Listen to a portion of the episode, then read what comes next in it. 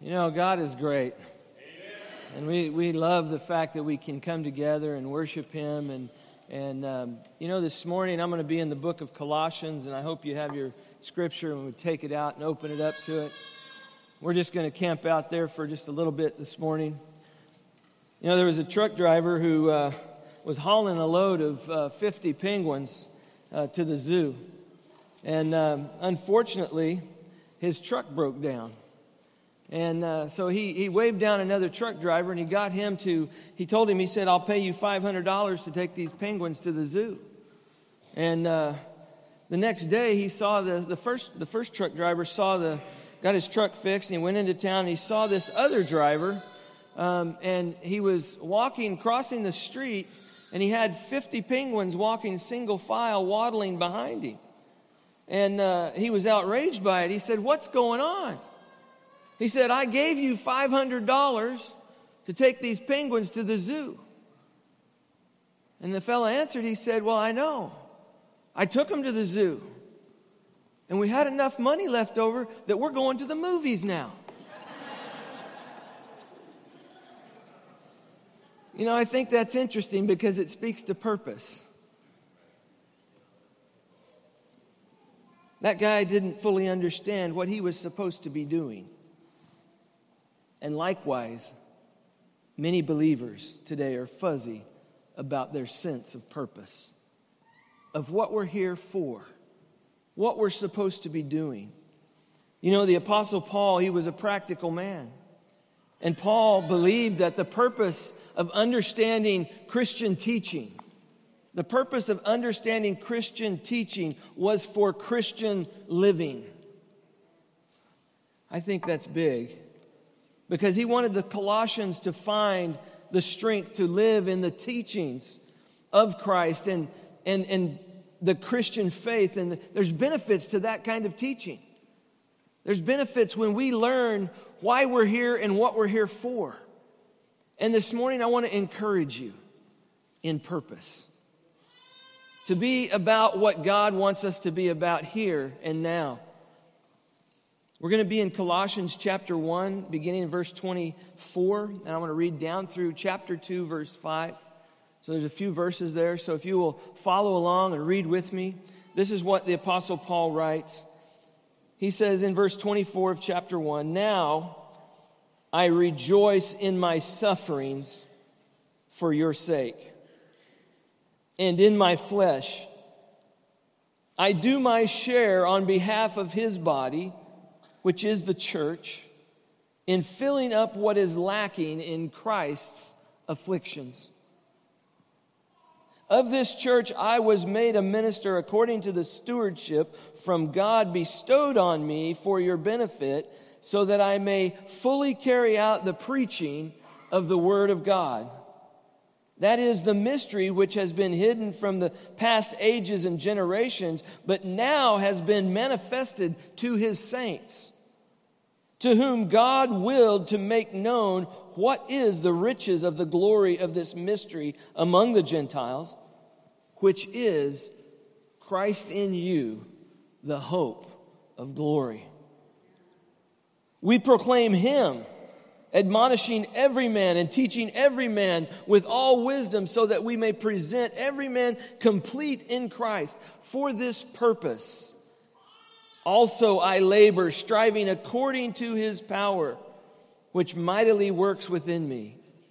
For I want you to know how great a struggle I have on your behalf and for those who are at Laodicea, and for all those who have not personally seen my face, that their hearts may be encouraged, having been knit together in love and attaining to all the wealth that comes from the full assurance of understanding, resulting in a true knowledge of God's mystery, that is, Christ Himself, in whom are hidden all the treasures of wisdom and knowledge.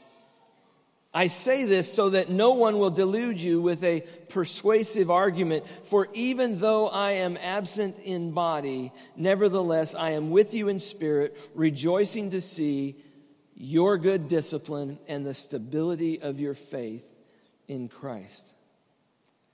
Loving Father, I thank you for your word to us. And I thank you for how your word challenges us. And Father, I pray that this morning that as we focus on your word, that, that you would examine our hearts, Holy Spirit. Father, that, that you would show us the areas where we need to do a little more. Father, those areas where we need to turn over control to you. Father, those areas where we've not confessed you. I pray, Father, that you would do that in and through your word and through our time this morning.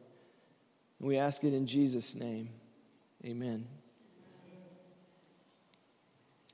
You know, I, I love this passage because really, Paul gives us what every Christian needs in this passage. What every Christian needs.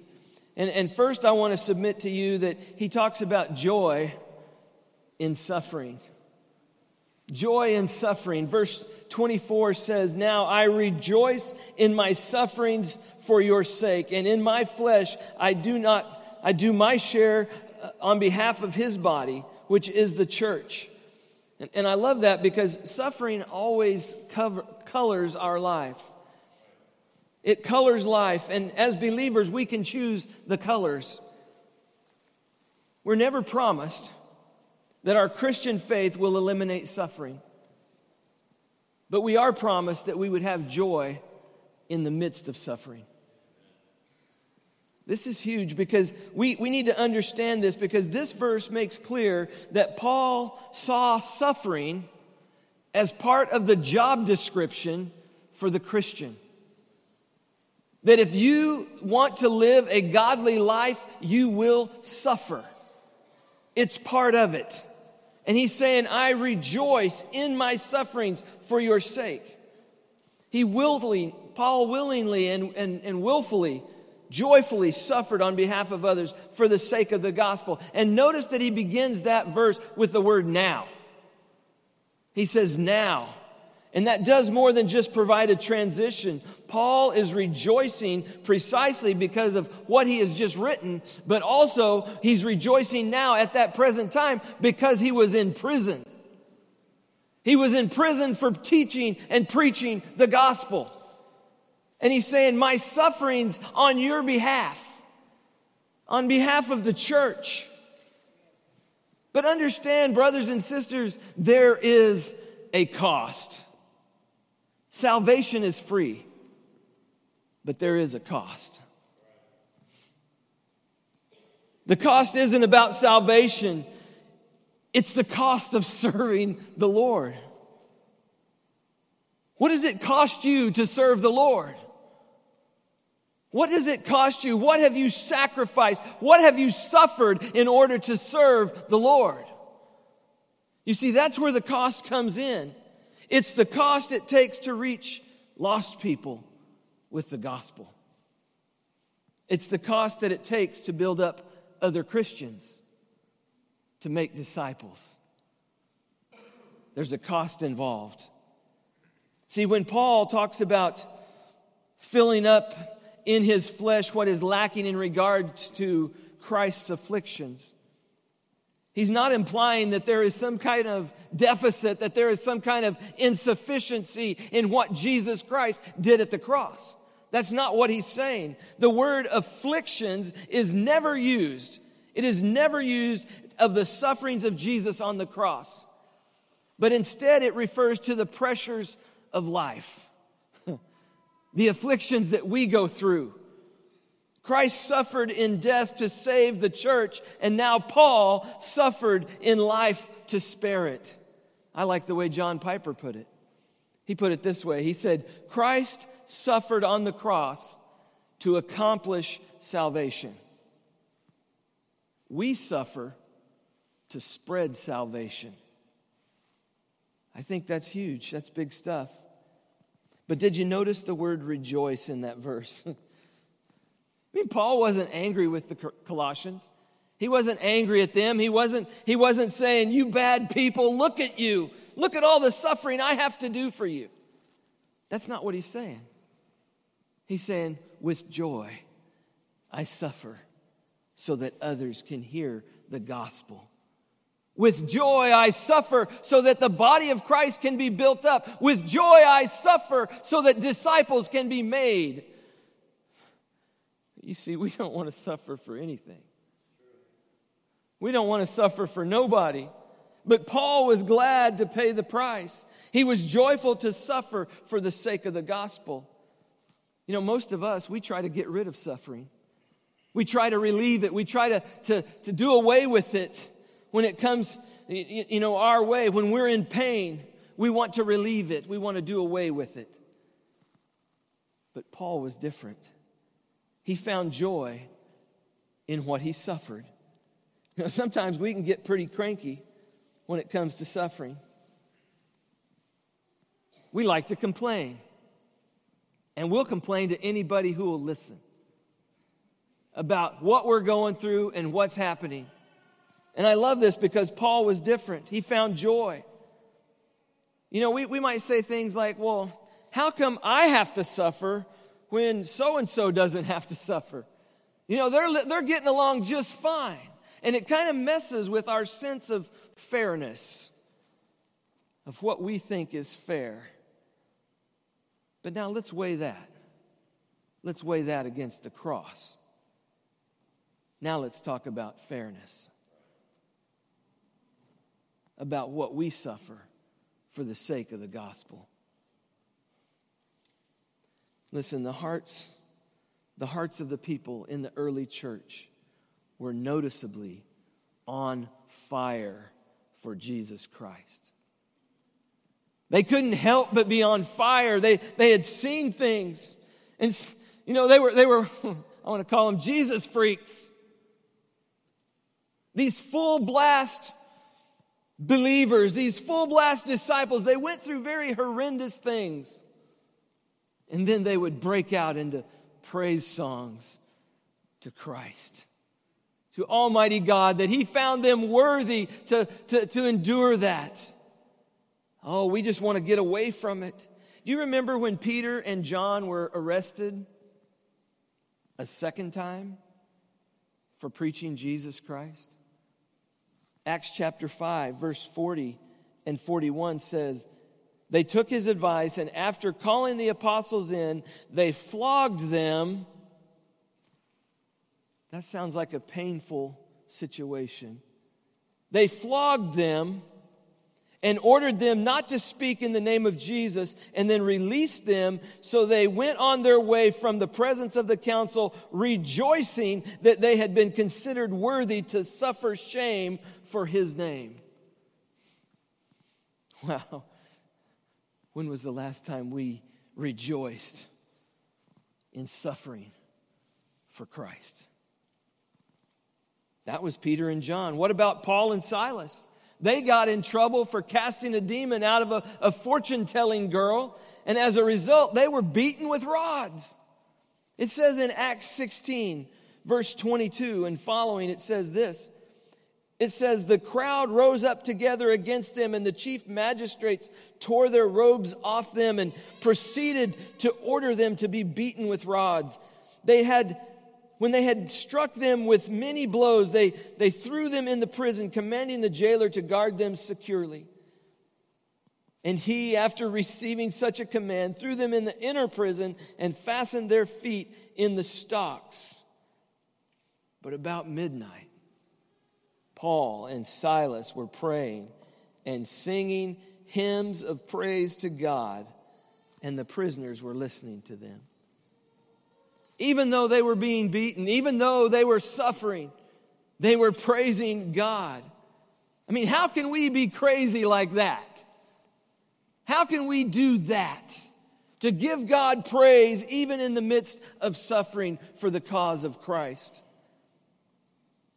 You know, Hebrews 12 tells us, therefore, since we have so great a cloud of witnesses surrounding us, let us lay aside every encumbrance and the sin which so easily entangles us, and let us run with endurance the race that is set before us, fixing our eyes on Jesus the author and perfecter of faith, who for the joy set before him endured the cross, despising the shame, and has sat down at the right hand of the throne of God. For consider him who has endured such hostility by sinners against himself, so that you will not grow weary and lose heart. Wow. Consider him. Consider Jesus. Folks, that's what we need to do. We need to keep our eyes on Jesus. We need to focus on him. Look at what he's done. And you know what? We need to find joy in our suffering. Whatever it is you're going through, he knows. He knows where you're at, and He knows what's happening. What every Christian needs some joy in suffering. We also need faithfulness in service. Look at verse 25 in Colossians. It says, Of this church I was made a minister according to the stewardship from God bestowed on me for your benefit, that I might fully carry out the preaching of the Word of God. See, Paul spoke about his concept of service when he said that he was a servant of the church and a steward of God. He was a servant, and his calling was to fully make known the Word of God. you know, I recognize my responsibility to preach the Word of God in its fullness. You know, there's times where, oh, yeah, there's passages I would like to preach, and there's other passages I might like to avoid. But you know what? As a minister of the gospel, I need to present the whole counsel of God. I don't need to, to shirk away from communicating the Bible, even when it's not popular. Someone said that a pastor's job is to comfort the afflicted and to afflict the comfortable. So this morning, I don't know if you're the afflicted or the comfortable but I'm preaching the whole counsel of God. See, that's why I believe that Paul would agree with that, that statement, because we preach about heaven, but we also preach about hell.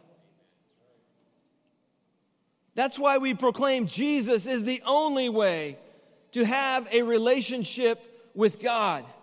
And that's why we unashamedly commit to the sanctity of life, of human life, because we believe that each one of us is made in the image of God. And that is important. Even if it's not popular in our society, that's important. It is truth from God's word, and we need to hear it. See, we are to proclaim God's message in our faithful living. It means serving others is the outward expression of Christ living in us. When we are willing to sacrifice and to serve others. You know, the false teachers at Colossae, they, they believed that spiritual perfection was a hidden plan and, and really a, a mystery, if you will, that only a few privileged people could discover. And so Paul defines this mystery as God calling all people everywhere to faith in Christ, both Jews and Gentiles. And the mystery, he says, is this Christ in you, the hope of glory. Christ living in us, the hope of glory. And I love this because he says the word proclaim here, it refers to an official proclamation, like when someone would speak for the emperor. An official proclamation. When he says in verse 20, uh, 28, he says, We proclaim him. He's proclaiming it meant like an official business was being spoken, and therefore it needs to be accurate, it needs to be clear, and it needs to be with authority. Folks, when we present the gospel to others, we need to proclaim Jesus Christ, and it needs to be accurate, it needs to be clear, and it needs to be with authority. I think this is, this is important stuff because an effective presentation of the gospel always includes both warning and teaching. I mean, the warning is this is that without Christ, without Jesus Christ in their life, people are lost. And they're going toward the agony of hell. Without Jesus Christ, people are headed to the agony of hell. You see, God does not send anyone to hell.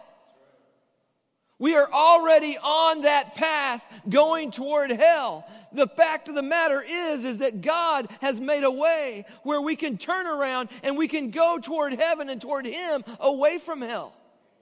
In His love, He did that for us.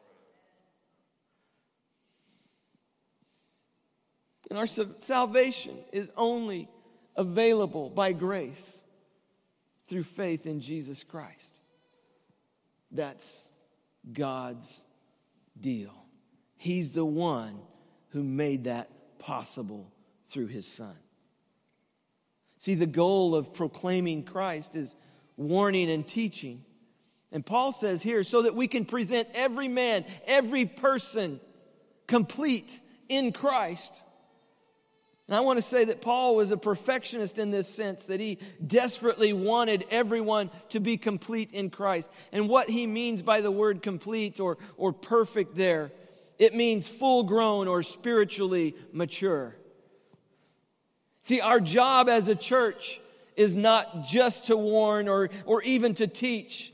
We do those things in order to create spiritually mature Christ followers.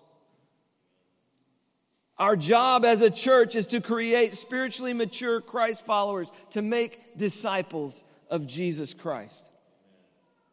See, we should all be in the process of growing and becoming more like Jesus every day. And our focus is not on numerical growth, but on spiritual growth. That each one of us would be spiritually mature in Christ. See, we're not here to build buildings, we're a teaching hospital, we're a rescue mission. We want to build believers. And we're all about transformation. Not just about information, we're about transformation because discipleship is where it's at. Becoming disciples of Jesus Christ. You know, I understand that the, the Geico 500 at Talladega is going on this afternoon today.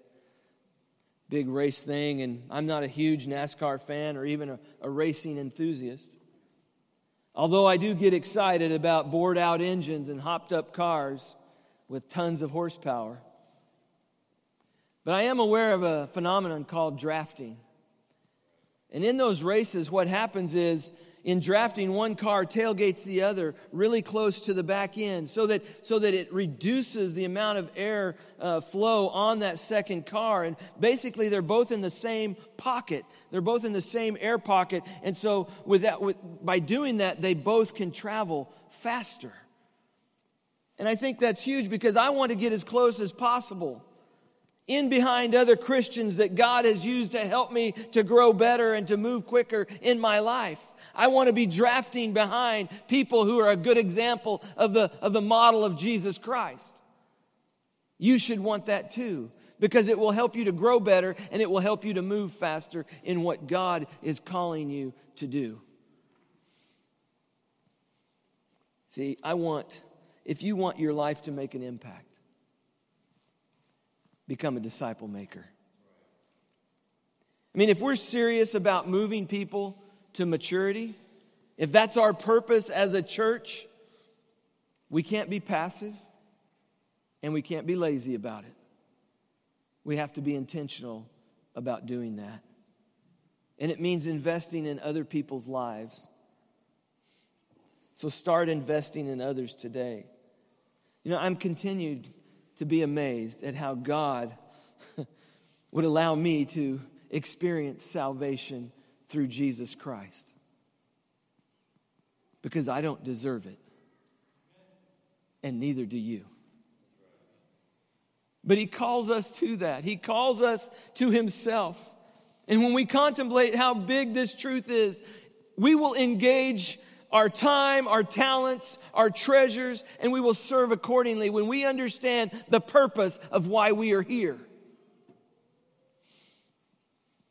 One of my favorite things as a pastor is to watch believers get fired up to serve in areas that's a perfect match for what God has created them to do.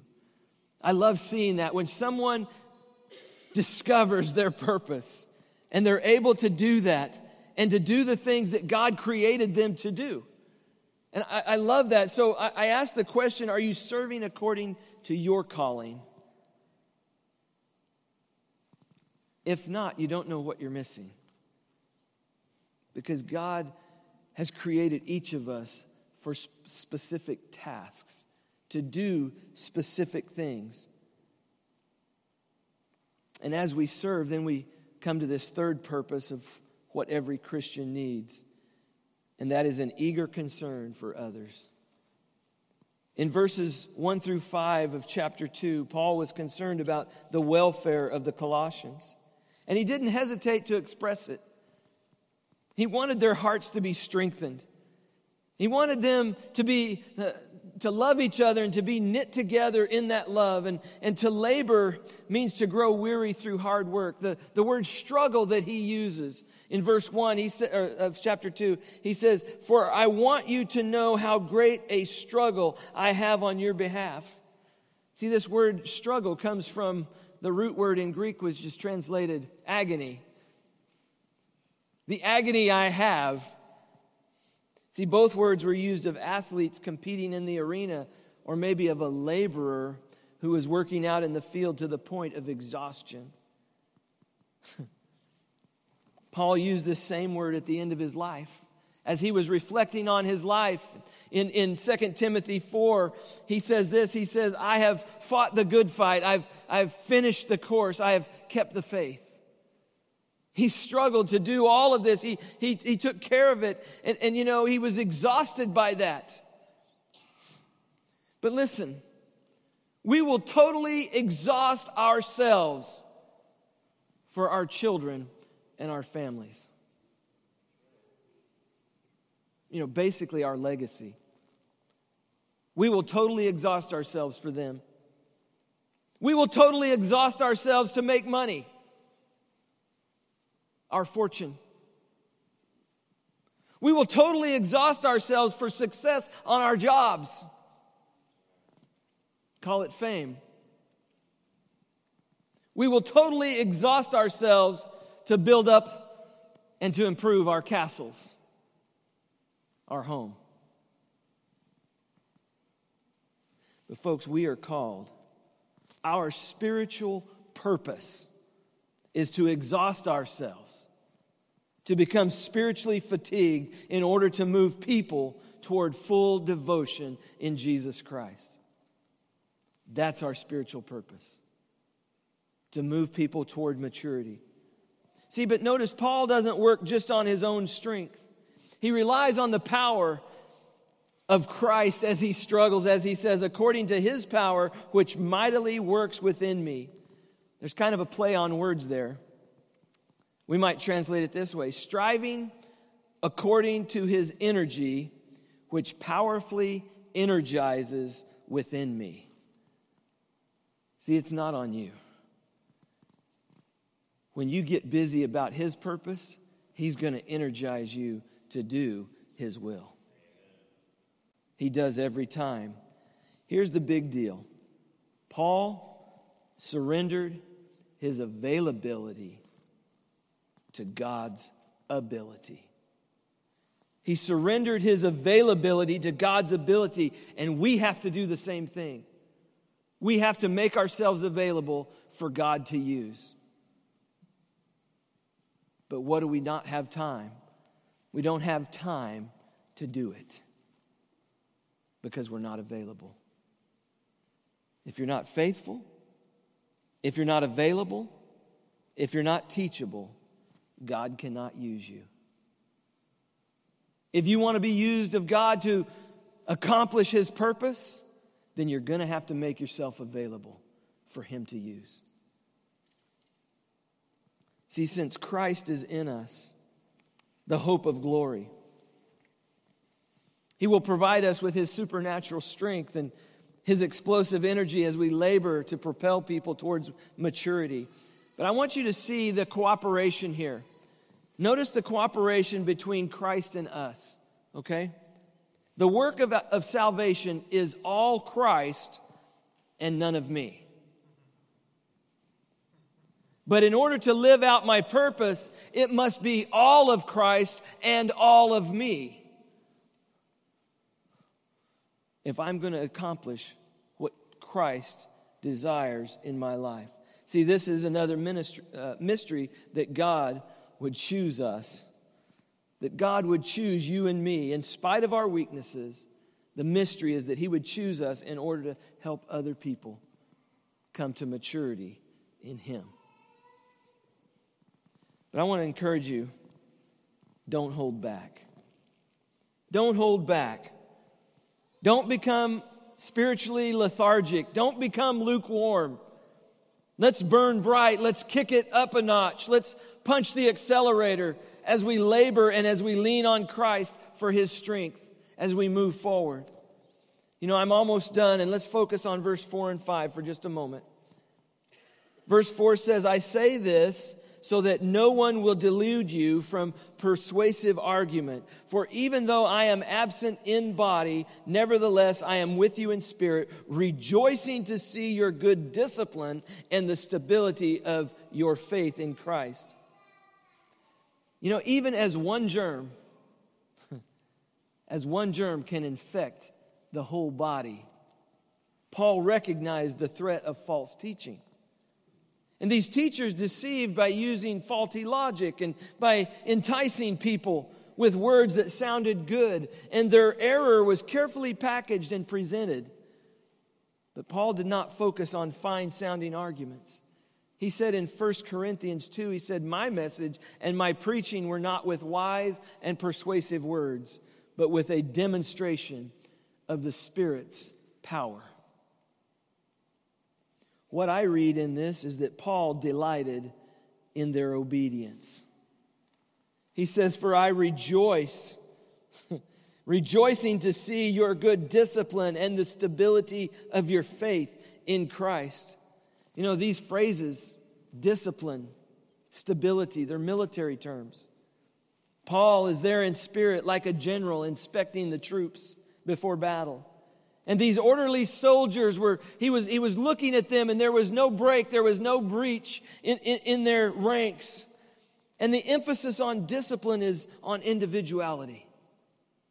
Each of you is disciplined.